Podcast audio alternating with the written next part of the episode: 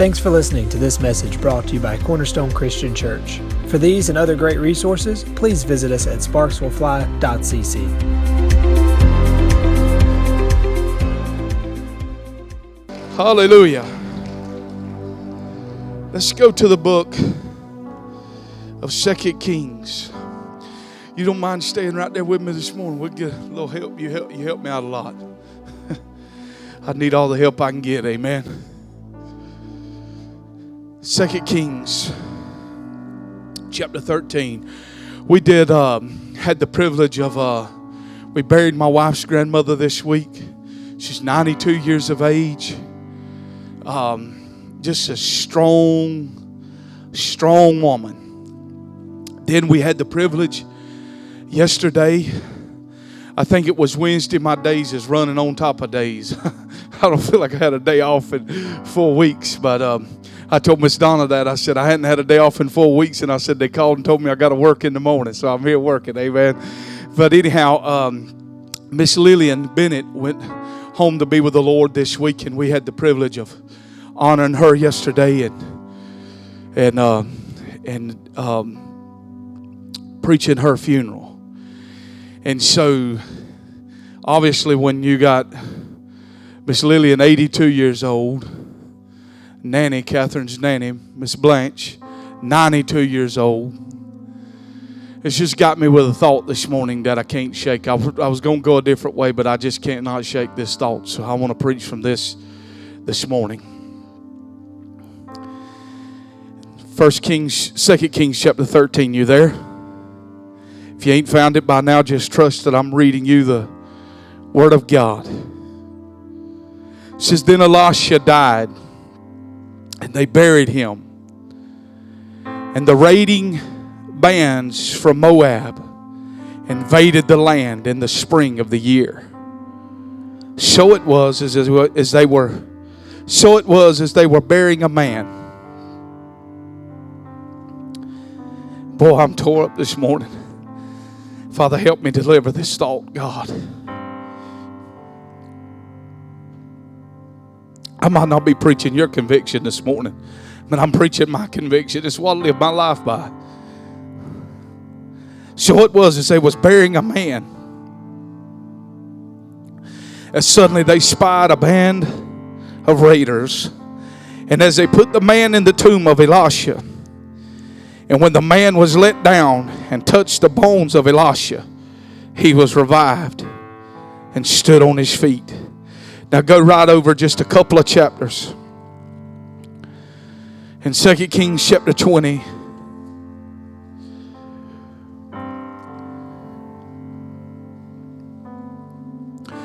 This is the story of Hezekiah. You remember when he brought him in and showed all of his house, all the treasure that was in his house. We're jumping right in this. Then the word of the Lord's coming through the prophet Isaiah.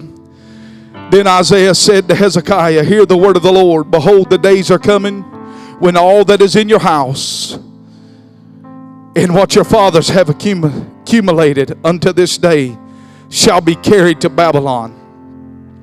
Nothing shall be left, says the Lord.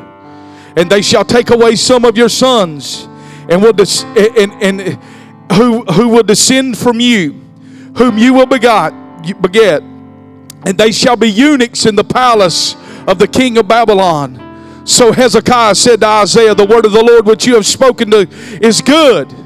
For he said, Will there not be peace and truth at least in my days? I want to preach from the subject this morning of touching the bones. See, I read to you two contrasts here one that carried something on the other side that allowed another generation to touch. And one that was said, at least in my days, I'm going to live for myself. I'm not worried about what's following me. I'm not worried about a generation that's coming behind me. See, one day, listen, you and I all have a funeral to attend, friend. The Bible says in Hebrews, it's appointed unto man to die and then the judgment. You and I just on borrowed time. James says it like this life is but a vapor. I remember the night traveling home after I lost my dad when he was 52.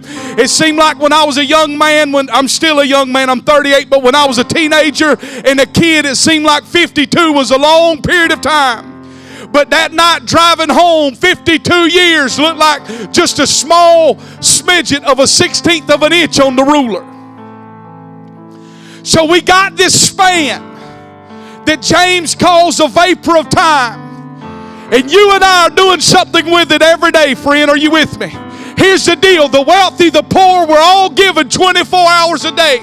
What makes the wealthy wealthy and what makes the poor poor is the wealthy do something different when the 24 hours is handed to them. Come on now. And so as I sat there and I got three boys. One that's almost as big as me is 13. Not round wise, but height wise. Somebody say, Thank God. Seems like when we find the bride, we grow outwardly.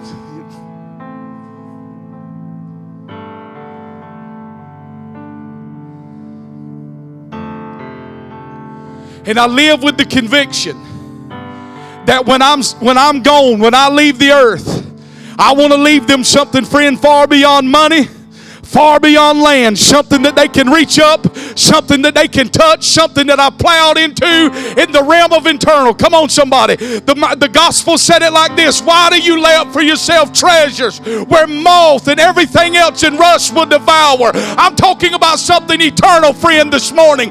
We got to start having an eternal mindset, if you will. Come on now. And so, when we look at this deal with with Elijah as the man goes in and he's laid upon the bones. One sad thing is that Eli, Elijah had a protege, Elisha, to transfer the anointing. Elisha didn't have nowhere to transfer the anointing, so he took it with him in the grave. That tells us that we serve an eternal God. Come on, somebody. And what's eternal never dies. And so, when we start thinking about this, I thought about that Jacob had Isaac and he had Abraham. He had a family heritage that he could draw from. Will you sit in here and say, Well, Pastor John, I don't come from a rich family heritage as far as all my people wasn't Pentecostal, all my people wasn't Baptist. Listen, all of my people wasn't either, but somebody's got to start it somewhere in your line, friend. It don't matter which side the track you come from. It's not how you start. Come on, somebody. It's the vision you have of how you're going to end up. I come from alcoholics on both sides of the family, but I stood up in my generation and I said, As for me and my house, we'll serve the Lord. There's no more alcoholics coming from my lineage, friend. I broke that curse off of my family and said, As for me and my house, we'll raise up people that seek God, that honor God, that love God with their whole heart. You don't have to accept that as your family heritage. You can start today. And it starts by simply believing on the Lord Jesus Christ, inviting Him into your life. And the Bible says, Old things have passed away. Behold, all things have become new. Can I get amen in this house? Joshua had Moses. Moses lived a lifestyle of prayer. And the scripture says that God would meet with Moses in the tent of meeting. And it says that the cloud of his presence would come into that tent of meeting. And the scripture says that all of Israel would stand in attention. Let me tell you something, friends. Our children know if we're living it or not. They either got a prayer life or you don't, friend. You either living it or you're not. Boy, I feel God this morning. Timothy had, Timothy and Titus had the Apostle Paul. Elisha had Elijah. I thought about this as I sat in, as I've been thinking and meditating, Leonard Ravenhill on his tombstone. I believe he's buried in Garden Valley, Texas. He's got on his tombstone are the things you're living for worth Christ dying for. Christ didn't die for the American dream. He didn't die for the American dream. He died so that you could have life and life more abundantly. He died so that our families could be changed. Come on now. Look at look at this in Second Timothy. Look at this in Second Timothy. Go with me here.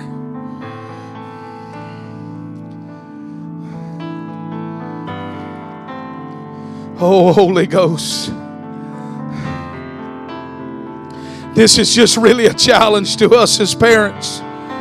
Second Timothy chapter 1 verse 3 says, I thank God in whom I serve with a pure conscience, as my forefathers did, as without ceasing I remember you in my prayers, night and day greatly desiring to see you and being mindful of your tears. This is Paul instructing his young son Timothy that I may be filled with joy when I call to remembrance the genuine faith that is in you. Listen which first dwelt in your grandmother Lois and in your mother Eunice, I am persuaded it is also in you. I'm telling you, my children have no choice but to run after God. Are you with me, friend? They can't, I don't care where they go, they can shake it in the worst of clubs, and they're going to run into my faith and run into my prayers. I refuse to fall asleep at the wheel and say what will happen will happen. No, friend, I will be found on Shiganoff praying and saying, God, touch my children. God, come to my family. Change my family's life.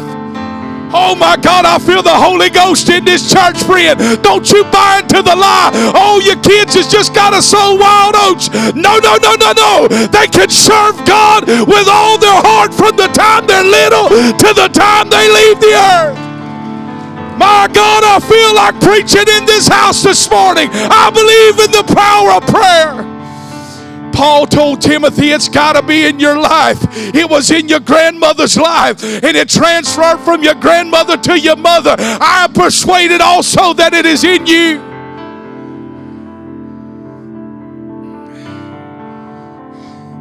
See, you and I in a cultural war. I'm telling you, there's a culture that wants our children. I said, There's a devil that's thirsty for our kids. You can't fall asleep at the wheel, Dad. And Mom, you can't fall asleep. You can't let them just do whatever. I'm going to sound like old Holiness Grant said, Well, I go to my room. You don't own a room, son.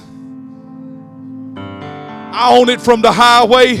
That's really not true. The county owns the ditch line, and the bank owns the rest, but they got it entrusted unto me.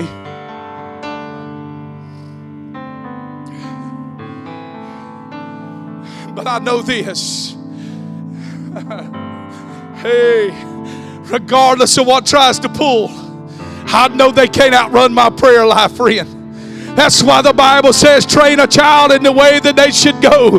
Even if they depart, there's something pulling them back. There was something pulling the prodigal son back when he spent all of his daddy's money in lewd living. And when he was dwelling with the hogs, he said, Hey, hey, this ain't as much fun as what I thought it was. There's something stronger back home. I done know I done been there, bought the t-shirt. I've been on the other side of the fence. Listen, alcohol won't fill you. Drugs won't fill you. Sex won't fill you. Come on, somebody. He is the only thing. He said, Drink of me, and you will never thirst again. Let's go to Hebrews. Lord.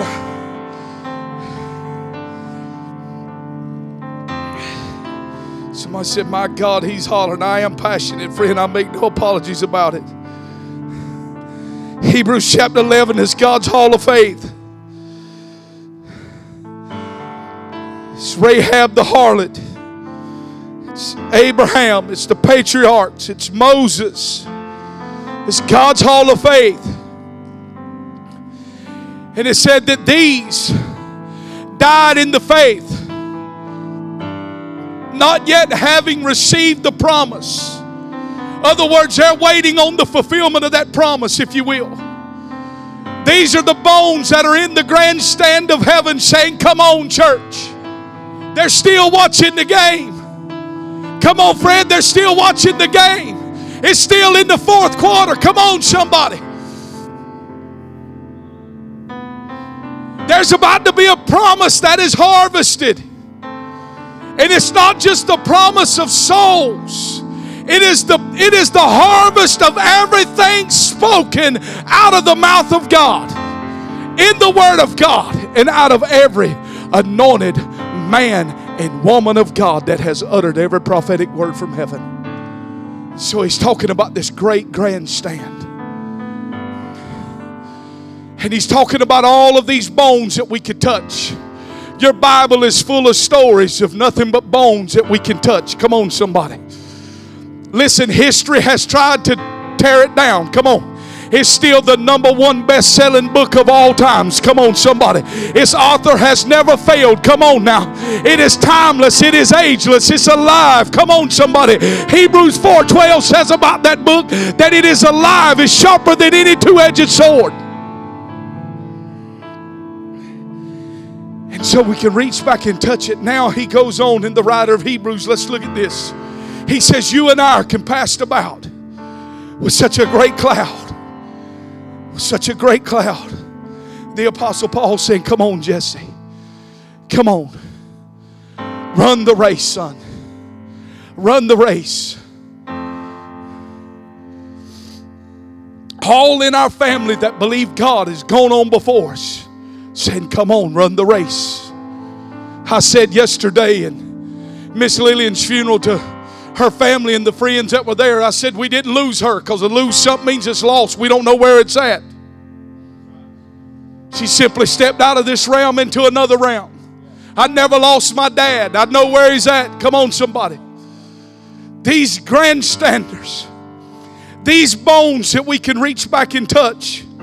Now, the author and the writer of Hebrews goes on to say, since we have all of this, he said, let us lay aside the weight. Come on now, he's encouraging us in the race. Let us lay aside the weight and every sin. Look at this that entangles us. Let me tell you this. Damon Thompson said it like this You know how entangled you are when you're more concerned about what you drive and what you live in. Friend, all of that's going to fade away. God help me right here this morning. All of that's going to fade away, friend. Are you with me? All of that's going to burn up.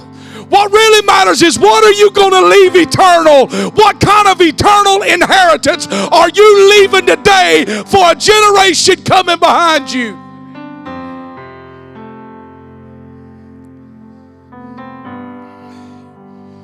You well, Pastor John, I, I just love, you know, the grace that we can sit down and rest. I believe in resting. I believe in grace. But I believe the grace of God is the empowerment unto righteousness.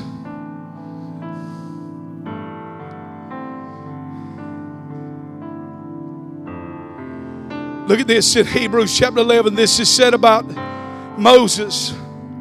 He says, By faith, Moses, when he was born, was hidden three months by his parents because they saw he was a beautiful child and they were not afraid of the king's command. By faith, Moses, when he became of age, refused to be called the son of Pharaoh's daughter, choosing rather to suffer the affliction. Look at this with the people of God than to enjoy the passing pleasures of sin. That's the word to you and I this morning. I'm not talking about enjoying life because I believe in enjoying life. Come on, somebody. But Moses said, I would rather suffer affliction. Now I want to say it like this this is what I told Catherine. Mark me as a holiness. Come on, somebody. Or a Jesus freak or some low legalistic, but I refuse to enjoy the pleasures of this life, knowing that there is a life to come. Come on, somebody. I'm looking to leave something behind. Let it be said of me when Grant preaches my funeral that daddy didn't lower the standard in our house, that daddy had a prayer life, that daddy walked with God. He loved God with all of his heart. I hope that's what you want, friend. He said, Well, let me tell you this. Our children know if we're real or not. They know if we're real or not. I had a friend. If I called this man of God's name, you'd know it, you would know his name because he's preached in this area before. He's in a denominational church. Now, my friend was not living right. by the weakest standards, okay?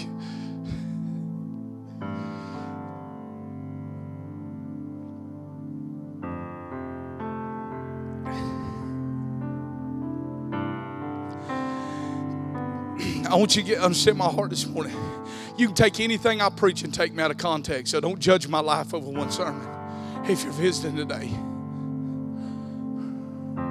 But you take the silver haired Pentecostals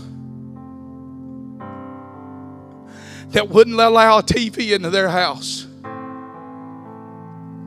I understand a lot of that is legalism, but I also understand the heart behind it. I don't want nothing to come in the way of me and him. You know, the African American church, the man don't wear a hat in the and I could be wrong. I heard Bishop Jakes preach this one time, so if I'm wrong, I got it from him, okay? But he said the man don't wear his head covered to show that there ain't nothing between me and him. But the woman wears the hat showing she's covered by the man. And so I, I remember Heidi Baker saying that when she first come to the Lord, that she joined this little holiness movement. She had to wear a skirt and no makeup. But she wrote in her book more than enough. She said, but she is so thankful for the time that she had in that movement because they told her how to pay a price for the king and his kingdom. Come on now. He gave it all, church. Did you hear what I said? He gave it all, and we struggle with giving him just a Sunday morning service. We're not living with eternity in mind. You and I live thinking that we got it all. Oh, we got plenty of time. We got plenty of time. You remember when the when the when Paul was in prison and who was it? Uh, uh, King Agrippa, maybe one of he said, "I'll call on you when it's a convenient time." There's never going to be a convenient time to call on the Lord. You got to make your mind up today. The Bible says today is the day of salvation. You got to make your mind up today. I'm going to call on Him.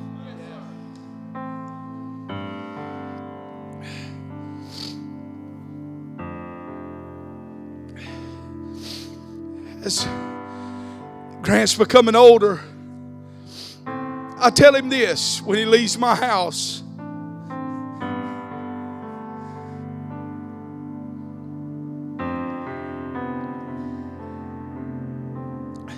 I said, son, I fully trust you because you've never done you, you you've done nothing to show me not to trust you. But whatever house he goes to, I said, I don't care what their standard is. You're not there to keep their standard, you're to keep my standard.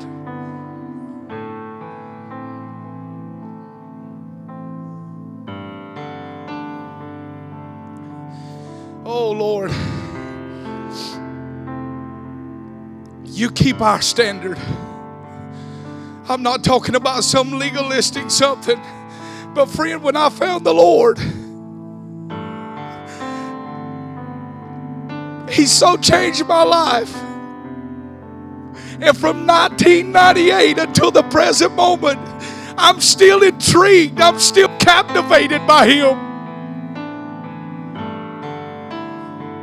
I never get tired of pursuing Him. I never get tired of feeling Him wrap His arms around me.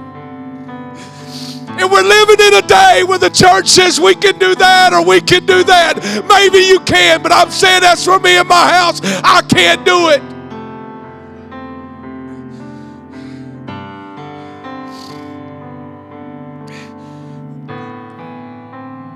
Don't judge me today by my message. I'm preaching my conviction. But Paul had this heart. He said, Let no man judge you in a, in a feast. Let no man judge you in a new moon or feast. But Paul also had the heart, he said, if, if even meat, if me sitting down and eating meat on my plate would cause my brother to be offended, God forbid I touch any meat. Are you with me? I've heard it said like this that every day preach the gospel, use words if necessary. See, as any preacher, Junior, tell you this, or any, it, it, listen, as, as preaching a funeral, you've already preached your funeral. All I'm there to do is to say the final things to the family. I can't preach you into heaven and I cannot preach you into hell. There's only one judge, that's God the Father. Come on, somebody. All I'm there is to speak words to the comfort. But you and I have already preached our funeral. We're preaching it every day. And Paul said it like this We are written epistles, read of all men. What are your co workers reading on the walls of your life? Oh my God. This ain't popular preaching. This is Athenia Church right on down to nothing. What does it matter if we got a church full? Come on, somebody. Did you hear what I said? What does it matter if we got a house full and we can't break the back of cancer? We can't get anybody free. Come on.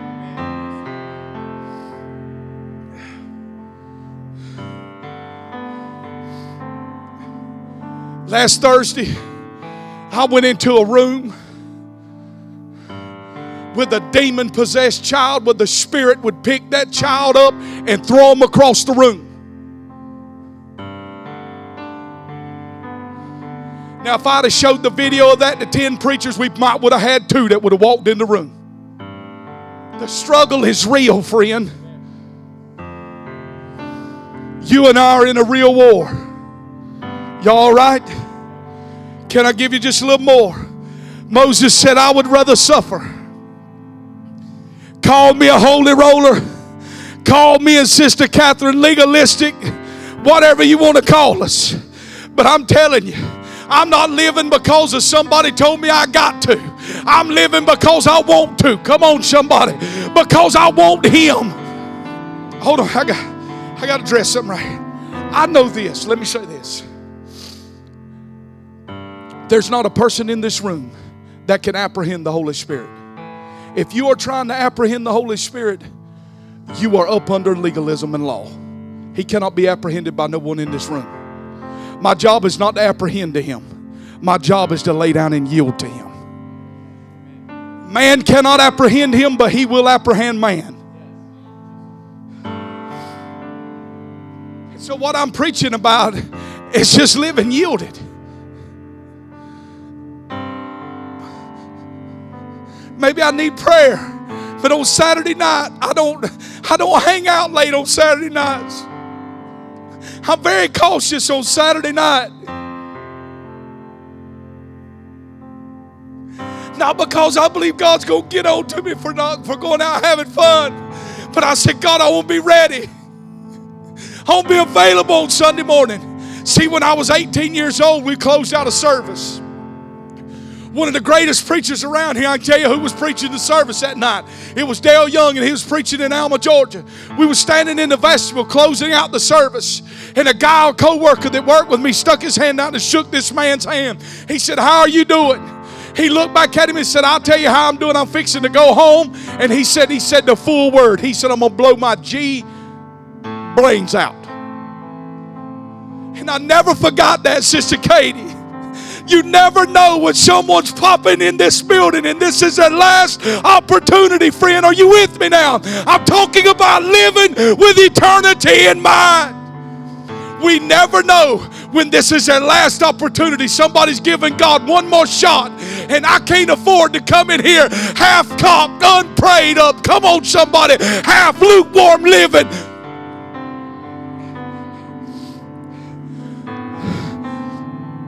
In the middle 80s, Kansas City, Missouri.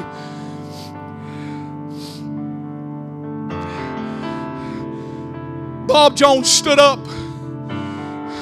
Bob Jones stood up and he interrupted the service and he said, Macaroni and cheese, macaroni and cheese, thus saith God, macaroni and cheese. And the prophets in that building was just saying, Oh my God. I mean, we know prophets is weird anyhow, but this man has blown it. He's this is crazy. I mean, he's he's blown it. And there was a man cried out and he said that I was going to take my life. And I said, God, if you're real, if you're real, he said, I need you to show yourself to me. If you're real, you make somebody in this congregation stand up and say, macaroni and cheese, macaroni and cheese. I would rather look like a fool for Christ. Come on, somebody, than be one of the biggest celebrities the nation has ever seen.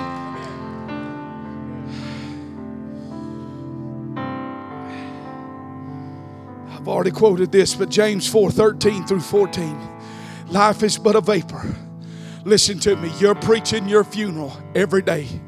Young person, I'll talk to you this morning the things that the enemy will try to get you involved with as a teenager, listen to me. I'm talking to you from experience this morning.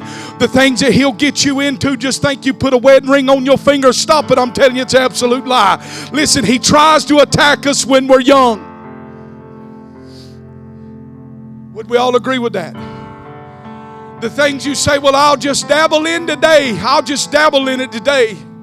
He never shows you the full blown addiction that you can't stop on your own.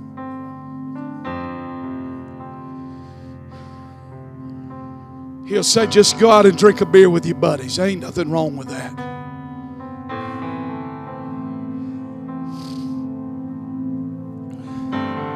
I'm not going to get on alcohol. Don't worry about it.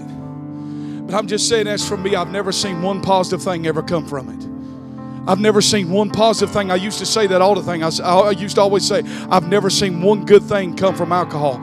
But I worked with a guy at work, and he said, he said, preacher, he said, I bet. He said, you're wrong on that. He said, my two twins came from alcohol.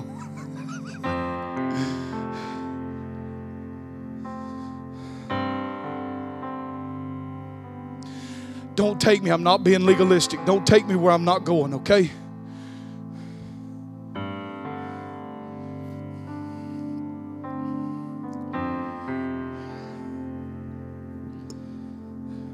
Alcohol's not the problem, the heart's the problem.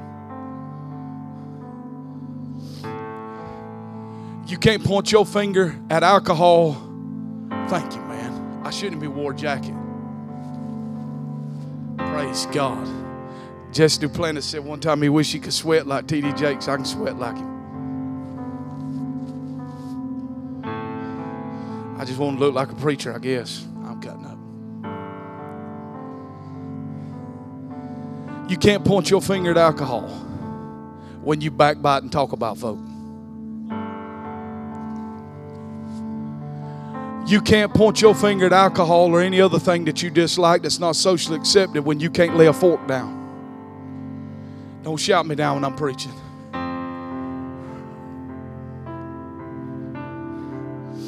Don't point your finger at homosexuality that you dislike it when you'll sit there and look at pornography with the other version. Don't shout me down when I'm preaching good.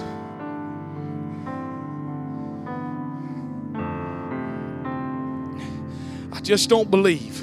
And maybe you got to pray for me. Maybe I'll get there.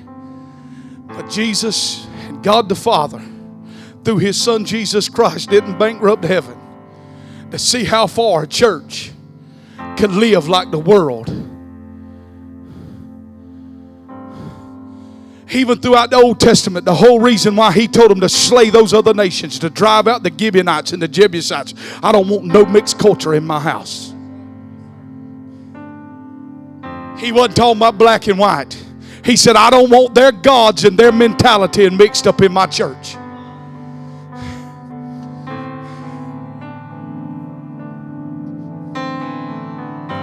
Heidi Baker, when they had her cornered up, she was in a five star resort.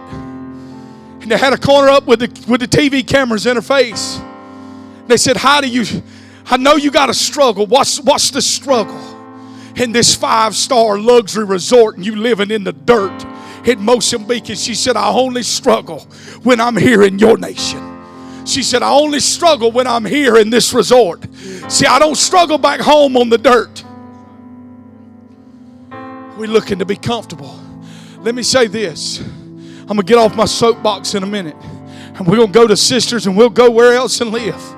And we'll enjoy our time this afternoon. I'm not preaching legalism, friend. I'm just trying to preach passion and conviction to you this morning that we got children. If we don't contend for them, who the heck is going to contend for them? I'm telling you, there's a devil fighting for them, and you got to get up out of your sleep and you got to fight back.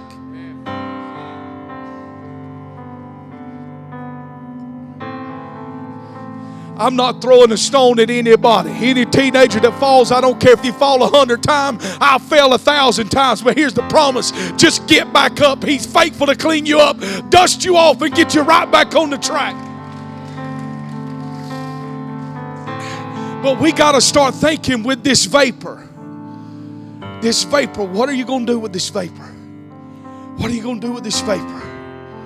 What are you going to do with this little bit of time? Proverbs 13 22 says, A righteous man leaves an inheritance to his children. That's not just talking about money. You know why I know it's not just talking about money? Because I've been in the room with some mega wealthy people that their loved one was dying of cancer, and every bit of the money they had couldn't do a thing in the world to stop that situation. The Bible says this what, what, what matters if a man gains the whole world? You gain multi millions. You leave your children's children's children plenty of finances, but you lose your own soul. I can tell you this you left the earth as a loser. You forgot to get the greatest thing that the world has ever seen, and that is the gift of salvation.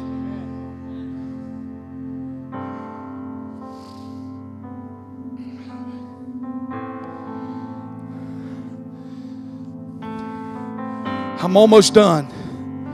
If you're visiting today, somebody who go to my God, don't go up there. That man right there is hollering left and right. Come back next week, Wednesday night, I'll be preaching sweet. I am preaching sweet today because I love us. I'm just preaching you what's digesting in my own heart.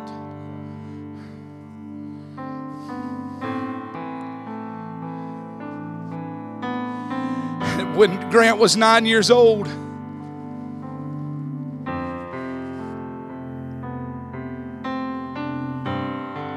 He won an award in our county. He was on the Braves field and walked down in the dugout and he's eye to eye with Chipper Jones.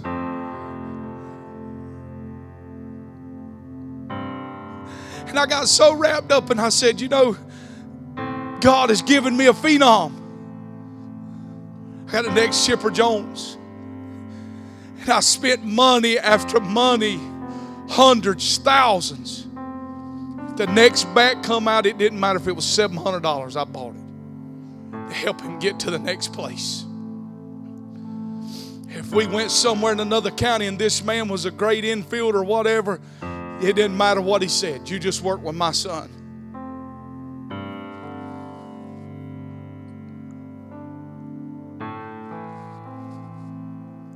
Like so many parents, we get caught up.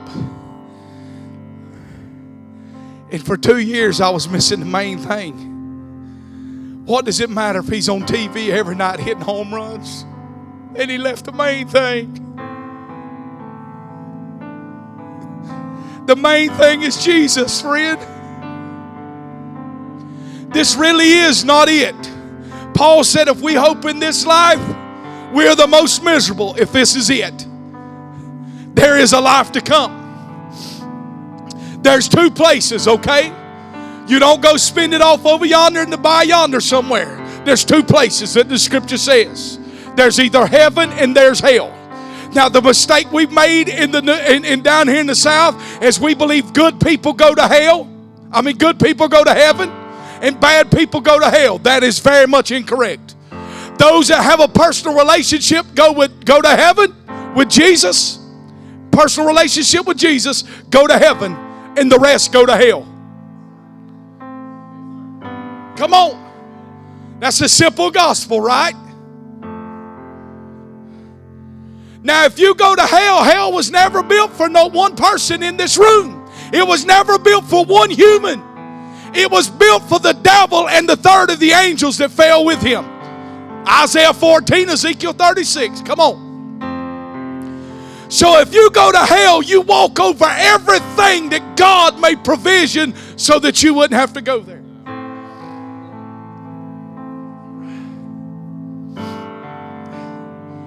now that his Grant's playing the guitar and got his eyes on set being the next Emmett,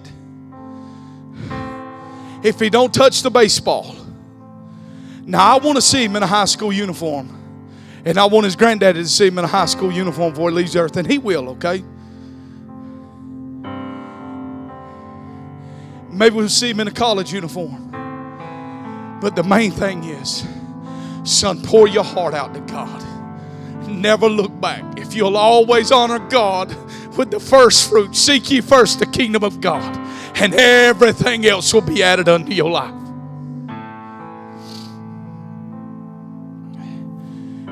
I'm almost done. Luke chapter 11, verse 24.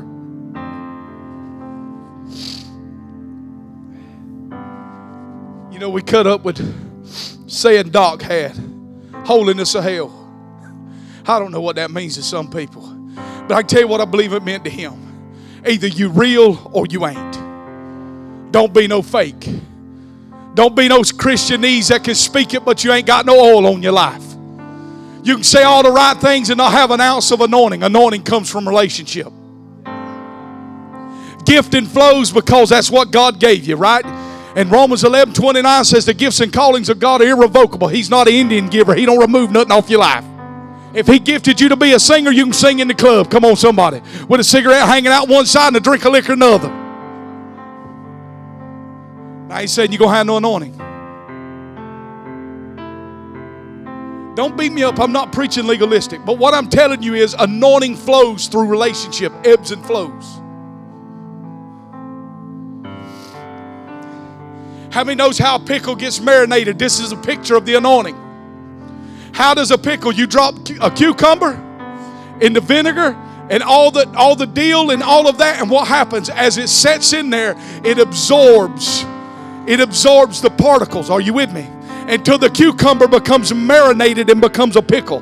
This is the same thing of your life in the presence of God. As you entertain the presence, come on, your, your body begins to soak up. Can't get no help in here. How many's ever read, read Practice in the Presence by Brother Lawrence? People would travel all over to watch him peel potatoes, and it said he would literally glow. What happened? He learned how to entertain the presence of God. What's the top priority of your home? Is it the presence of God? Come on. I can tell I'm making some of us mad. Luke chapter 24. Look at this. Luke 11, verse 24. When an unclean spirit goes out of a man, he goes through dry places seeking rest and finding none. He says, I'll return to my house in which I came. When he comes, he finds it swept, swept clean and put in order. Then he goes and takes in seven other spirits more wicked than himself. And if they enter and dwell there, in the last state of the man is worse than the first. Now, understand that Jesus is talking about an individual here. He's talking about when an unclean spirit comes out of a man. I understand that. But I can tell you a house can be a church, it can be a family, it can be a school, and it can be a nation. And what it's saying is once it's swept unclean and you kick back in the lazy boy, you better watch out. Is it okay to preach the Bible in here? 1 Peter 5:18 says, Be sober, be vigilant, for your enemy roams around as a roaring lion, seeking whom he may devour. Like Damon put it, I think that's what the book said, right? Our enemy roams around as a roaring lion, seeking whom he may devour. Come on, somebody. It says, Be sober, be vigilant. It doesn't say be half asleep. Another parable goes on to say this. It says in Matthew 13, it said that a man went out and sown his field. It said, but while men slept, what's happened to our nation? We've been asleep at the wheel. Church, oh, they won't one woman ever take prayer out of school. That'll never happen. One woman took prayer out of school. Oh, we won't never, we won't never have to teach homosexuality in the public schools. Look where we stand. We won't ever see people take a kneel at no professional football game because they don't want to salute the flag.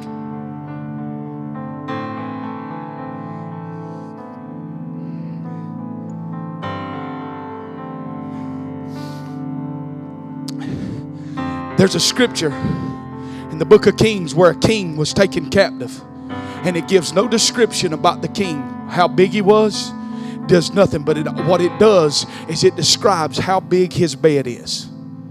And he shows you right there how your family gets taken captive. It starts as a dad. It start. Let me tell you how it starts as a dad, just falling asleep at the wheel. Well, we just gonna live the American dream. I'm gonna work 70 hours a week. I'm gonna be a good provider for my household. Ain't that what I'm called to be as a good provider? It doesn't matter how much money you can provide. Listen, the kids may not never, they, they won't never remember the games you're at, but they will remember the ones you were not at.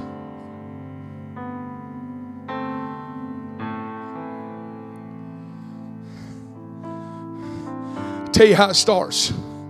Well, we ain't got to go to church today. It's raining outside. Chrissy, raise your hand. Emmett, raise your hand. They still ain't got power at their house. They're in the house of God. Where's the rest of our people at? They watching Bonanza this morning. Come on, I'm not getting on to us, but I'm being a dad. Come on. My children have never heard us say, I don't know if we're going to go to the house of God in the morning. We make the house of God a priority, not because it's some religious exercise to us. Come on, somebody. But I love being in the presence of God with His people. Before I ever was a pastor, I was found in the presence of God on the front row of the church. You make whatever, listen, whatever you're making the top priority of your life, that's your God. Your idol is anything you got to check with before you say yes to God.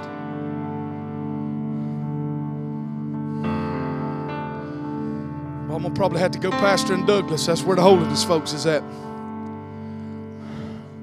They'd be running around the room, wouldn't they? If I was at the holiness camp campground in, in, in Douglas, right there out from State Park, people be running around the room. You'd be run over in there by now.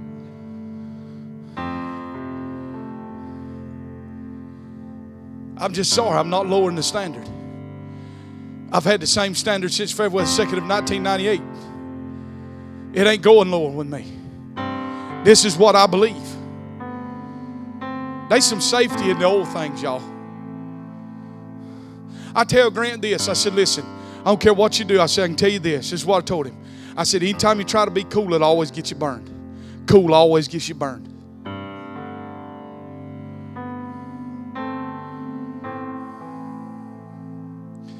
Well,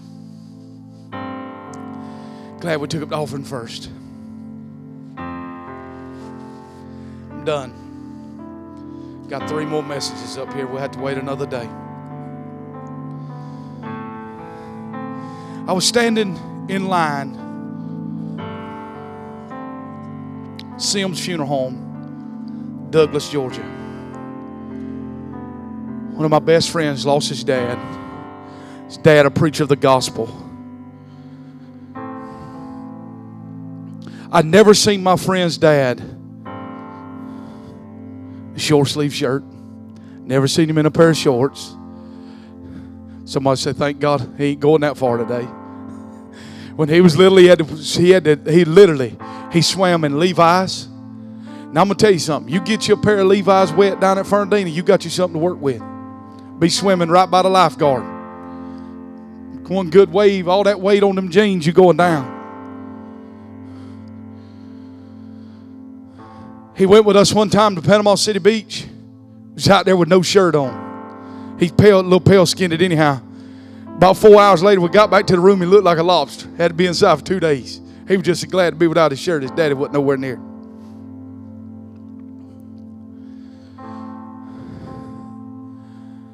But his dad, I never heard his dad say, You got to wear long sleeves. I never heard his dad tell the woman, You got to wear a skirt. Don't cut your hair. That's just the way they lived. I never went to his house and never seen his TV on except for, except for when the Braves was playing. His dad was either in the living room with the Word of God open, or he was in the backyard underneath the oak tree with the Word of God open. But that man could take his two hands and he would clap his hands together and he would say Jesus, and the power of God would manifest instantly. That comes from relationship. What's on my life I didn't get out of a book. I got out of hunger in pursuing Him. The anointing's not on me just because I stand here and preach the gospel. If I go to Walmart and preach the gospel this evening, it'll be there.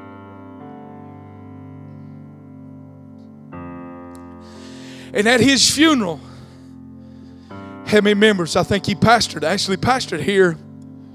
Now I'll finish this up. I'm ADD, so I got to wrap three things up sew this quilt. We done. The guy that I told you I wouldn't tell his name, I'm going to tell his name because he's also in this story. How many members Tracy Swanson that used to be at the Adel Church of God? If you know him, raise your hand. Friend of mine dating his daughter. She took him in to Tracy's prayer room. And she said, I want you to go in there and sit down. And he said, he said that Tracy's handprints were in the wall. He said there was places that looked like that the carpet had been pulled up from Tracy on his knees praying. And she said, My daddy's a man of God. Don't ever get sideways because he, he gonna know it before you do. How you think our kids would leave our house if they really believed daddy was a man of God? Let me give you two, two examples. Lot said to get out of Sodom and Gomorrah, and his children didn't listen. Noah, whose kids had never seen rain on the earth, watched their daddy build an ark. Come on. I gotta believe there's something having to do with relationship and devotion.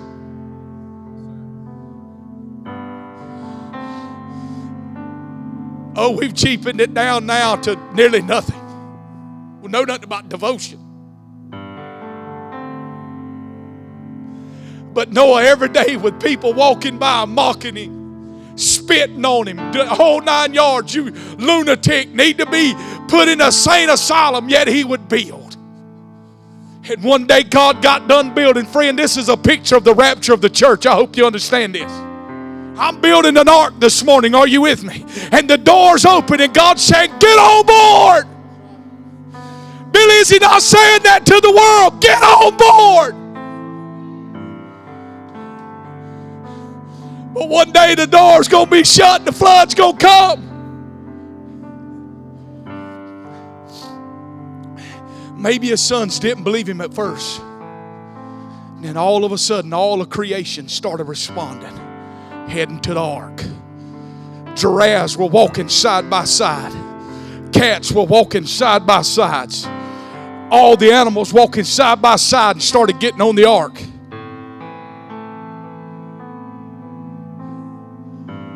Back to Sims Funeral Home. Kevin's daddy, Brother Robert. We the line because Robert had preached thousands of sermons. Lord, I remember watching him preach a funeral one time at Nicholls Church of God, and I thought he was going to knock the casket. I was praying to God he didn't knock the casket over. The man fall out the casket. I mean, he preaching, he had hold casket. I mean, he's shaking under the power of God. I mean, you, I mean, it was just on. And I remember standing there beside Kevin, and there come Tracy. Those of you know Tracy, I mean, he's got that big old jaw, just a big old man. And I watched Tracy as he got about from here to Amanda. He was already twitching. I said, Oh my God, he gonna knock Brother Robert clean out his casket. And he pointed his hands at Kevin and Keith, his brother. And he said, Your daddy left you something, son. Your daddy has left you something. It's called a mantle. What are you going to leave behind? I'm talking to you this morning. What are you going to leave your kids? What are you leaving? You working for it every day. What are you going to leave? Will they be able to touch a bone in your life to sustain them to take them through? Oh, or will they say, well, you know, daddy compromised so much. Hey, it was good for him. I mean, we can even compromise a little more because every generation is going to lower the standard. Whatever you allow at your house, they will allow that much more at their house.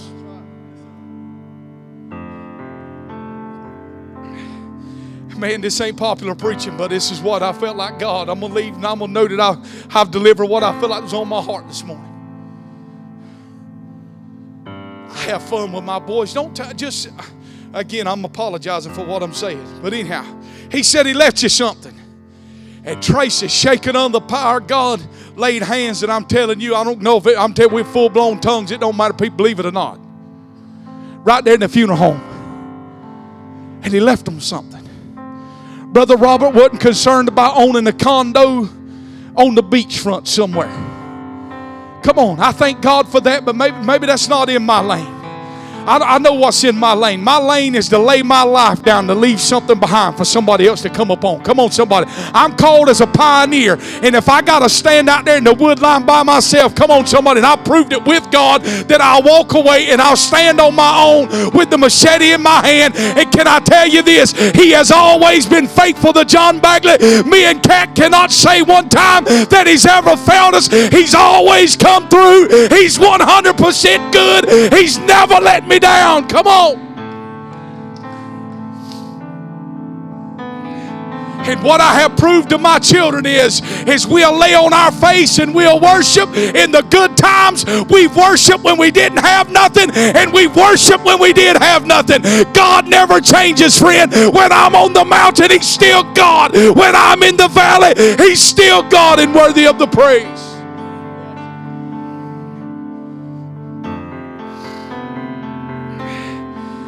Chris Valentin, I'm done right here. Stand up with me.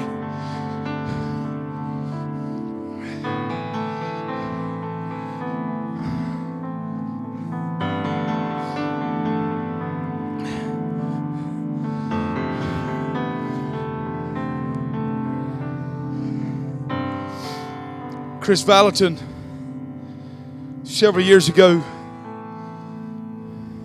had a vision.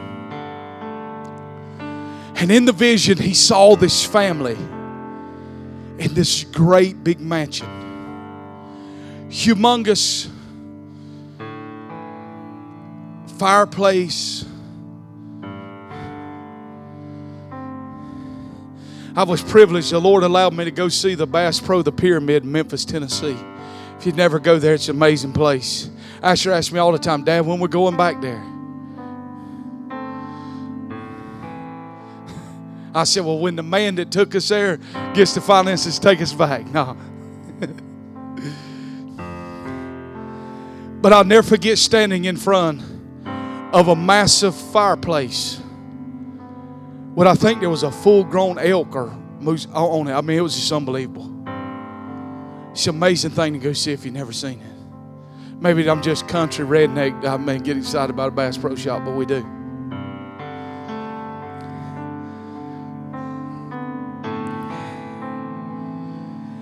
He had this vision. He saw this family gathered in this massive room, this massive mansion.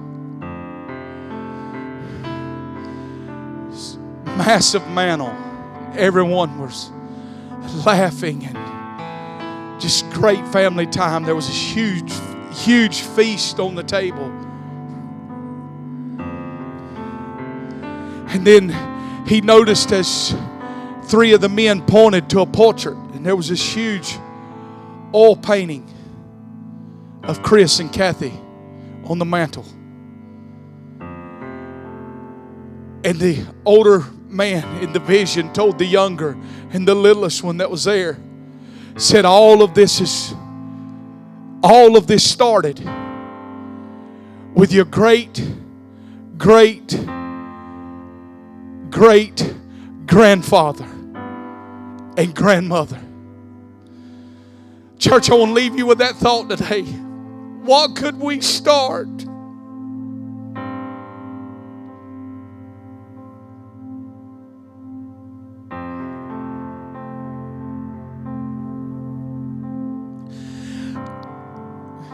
It would not be a compliment to me if my son stood at my funeral and said, Daddy could preach good. What would be the greatest compliment? Is to hear him say, my daddy had a real relationship behind closed doors in our house. I could hear him praying in tongues. I heard my mama worship. When he gets my notes, and I got tons of them, Daddy knows those comes out of deep moments with God.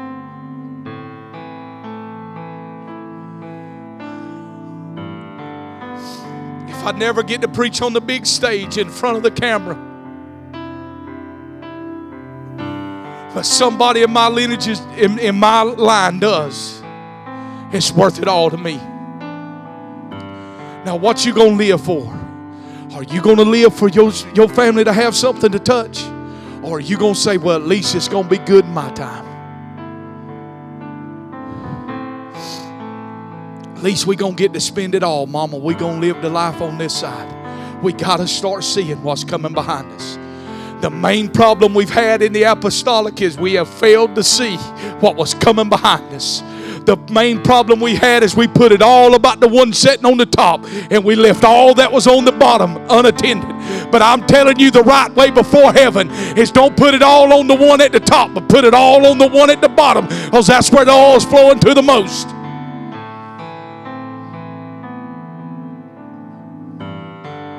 Father, I thank you today. We love you with our whole heart. Friend, listen, if you're in this place and you're not right with God, you got to make a decision today to get your life right with God. I've quoted you the Bible. You don't call on, listen, Agrippa said, I'll call when it's a convenient time. I'm going to change my life when it's a convenient time. Listen, none of us are promised tomorrow. Am I right in this room? Today's the day. You heard the gospel preached this morning. You cry out to Him right now. Say, God, I'm asking you to come into my life. I'm asking you right now, help me change things in my house. My house is out of order. My life is out of order. My life is a disaster. But I need you today. Friend, if you'll do that, He'll come. He'll come. The Bible says, call upon Him and He will answer you in Jeremiah 33 3. Now, Dad, we got to get a vision.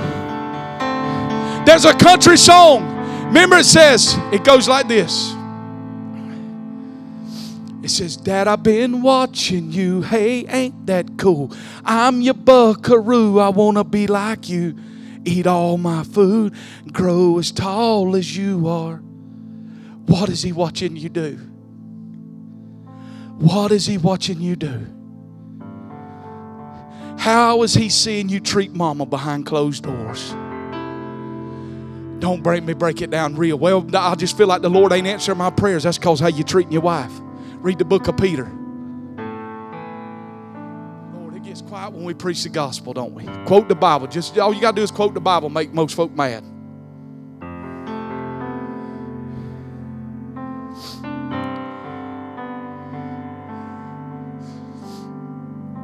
I say that because I ain't been perfect. I never forget one day, I had one afternoon to fish, just one afternoon. We unloaded the boat. We're in Reed Bingham. Get all my rods out of the rod locker. On my first cast, Asher has his rod stuck right behind me, and I don't see him. In my bird nest, a bait caster would braid. I put my pole back up, crunked the boat up, drove it back to the dock. I wanted to, I want to take him out and throw him to the other side of the lake. See, I say that and I ain't been perfect. But every time I make a mistake, I always tell them that's not the way your Father acts in heaven.